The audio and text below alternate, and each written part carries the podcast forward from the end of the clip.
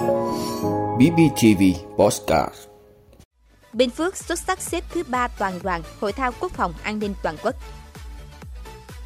Nghiên cứu dùng phí công đoàn hỗ trợ lao động mất việc. Có thể có thêm biến thể COVID-19 mới.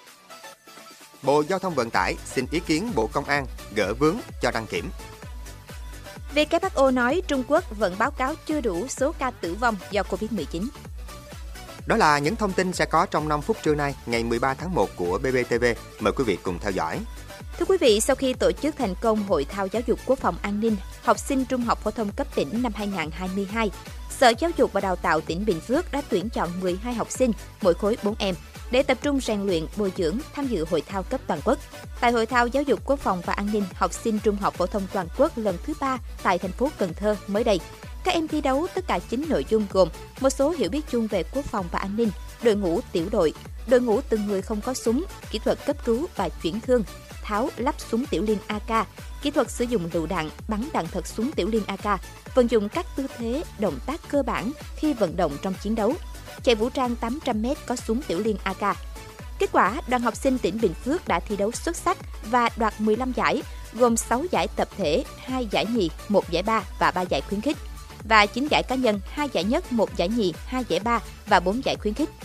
Tổng đoàn Bình Phước đạt 394,6 điểm, xếp thứ 3 trên 53 tỉnh thành, trường trung học phổ thông thuộc Bộ Giáo dục và Đào tạo và đứng đầu khu vực Đông Nam Bộ.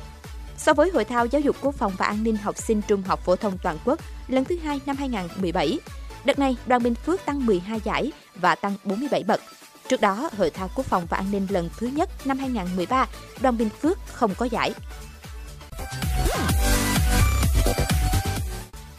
Thưa quý vị, Văn phòng Chính phủ vừa có văn bản 235 ngày 12 tháng 1 về báo cáo tình hình lao động việc làm, tiền lương, tiền thưởng trong doanh nghiệp.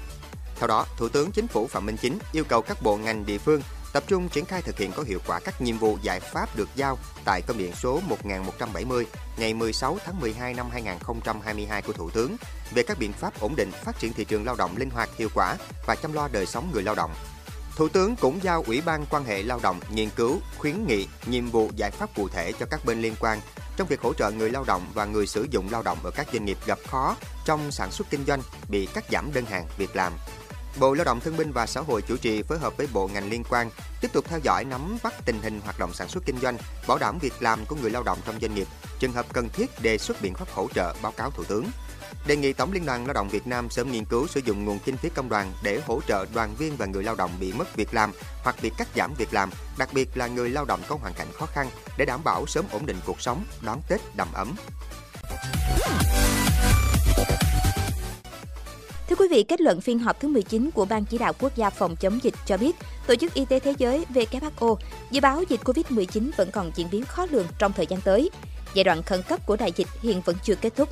Các biến thể mới có khả năng vẫn xuất hiện, có thể làm dịch COVID-19 trở nên phức tạp và gia tăng trở lại, thậm chí lây lan phổ biến hơn cả Omicron, biến thể chính trên toàn cầu hiện nay. Và vaccine vẫn là biện pháp quan trọng trong phòng chống dịch. Ban chỉ đạo yêu cầu các cấp ngành địa phương thực hiện nghiêm các quan điểm, đặt tính mạng sức khỏe của người dân lên trên hết trước hết. Tuyệt đối không chủ quan lơ là, mất cảnh giác trước dịch bệnh, Tiếp tục thực hiện thông điệp 2K khẩu trang khử khuẩn, cộng vaccine, cộng thuốc, cộng điều trị, cộng công nghệ, cộng ý thức người dân và các biện pháp khác. Trong đó đặc biệt coi trọng việc tiêm vaccine và ý thức người dân. Chú trọng đẩy mạnh truyền thông phòng chống dịch bệnh, tiếp tục theo dõi chặt chẽ tình hình dịch trên thế giới và trong nước, nhất là sự xuất hiện của các biến thể mới của dịch COVID-19.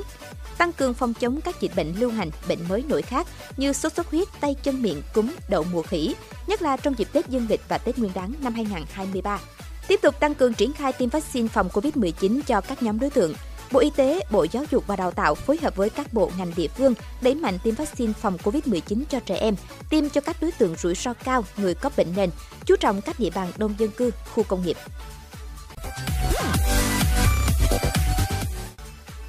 Thưa quý vị, Bộ Giao thông Vận tải vừa có văn bản gửi Bộ Công an xin ý kiến về phương án giải tỏa ủng tắc tại các đơn vị đăng kiểm xe phục vụ nhu cầu cấp thiết của nhân dân. Theo Bộ Giao thông Vận tải, thời gian qua, Công an thành phố Hồ Chí Minh, Công an thành phố Hà Nội và Công an một số tỉnh thành phố trên cả nước đã tiến hành điều tra phát hiện một số sai phạm trong hoạt động kiểm định. Qua đó, đình chỉ nhiều trung tâm, khởi tố vụ án và ra lệnh bắt tạm giam nhiều bị can liên quan để tiếp tục điều tra làm rõ hành vi vi phạm pháp luật. Đây là chuyên án quan trọng của lực lượng công an nhân dân, thể hiện sự quyết liệt hiệu quả, thượng tôn pháp luật trong công tác phòng chống tham nhũng tiêu cực. Việc tạm đình chỉ một số trung tâm đăng kiểm để phục vụ công tác điều tra, đặc biệt tại khu vực thành phố Hà Nội và thành phố Hồ Chí Minh và một số địa phương vào thời điểm cuối năm và dịp Tết, trong khi nhu cầu kiểm định kỹ thuật phương tiện xe cơ giới của người dân doanh nghiệp tăng cao. Do vậy, Bộ Giao thông Vận tải kiến nghị Bộ Công an xem xét và có ý kiến với công an các địa phương ra soát trong trường hợp không ảnh hưởng đến công tác điều tra, cho phép các trung tâm đang bị tạm dừng hoạt động được tạm thời hoạt động trở lại.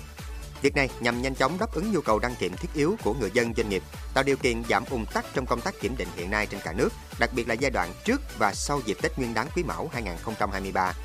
Bộ Giao thông Vận tải sẽ tiếp tục phối hợp chặt chẽ với Bộ Công an, chỉ đạo Cục Đăng kiểm Việt Nam có kế hoạch sắp xếp nhân lực, thiết bị máy móc đảm bảo đáp ứng ngay khi các trung tâm được phép hoạt động trở lại. Đồng thời phối hợp cùng công an các địa phương để thống nhất phương án triển khai thực hiện trong quá trình chỉ đạo điều tra xử lý sai phạm liên quan đến lĩnh vực đăng kiểm theo đúng quy định của pháp luật.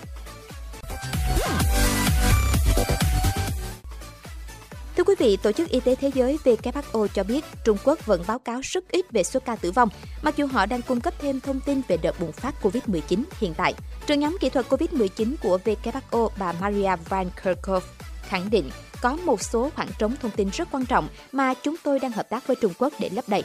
Các ca nhiễm COVID-19 ở Trung Quốc đã gia tăng khi nước này bắt đầu gỡ bỏ các biện pháp hạn chế COVID-19 vào tháng 12 năm ngoái. Cảm ơn quý vị đã luôn ủng hộ các chương trình của Đài Phát thanh truyền hình và báo Bình Phước. Nếu có nhu cầu đăng thông tin quảng cáo ra vặt, quý khách hàng vui lòng liên hệ phòng dịch vụ quảng cáo phát hành số điện thoại 02713 887065. BBTV, vì bạn, mỗi ngày.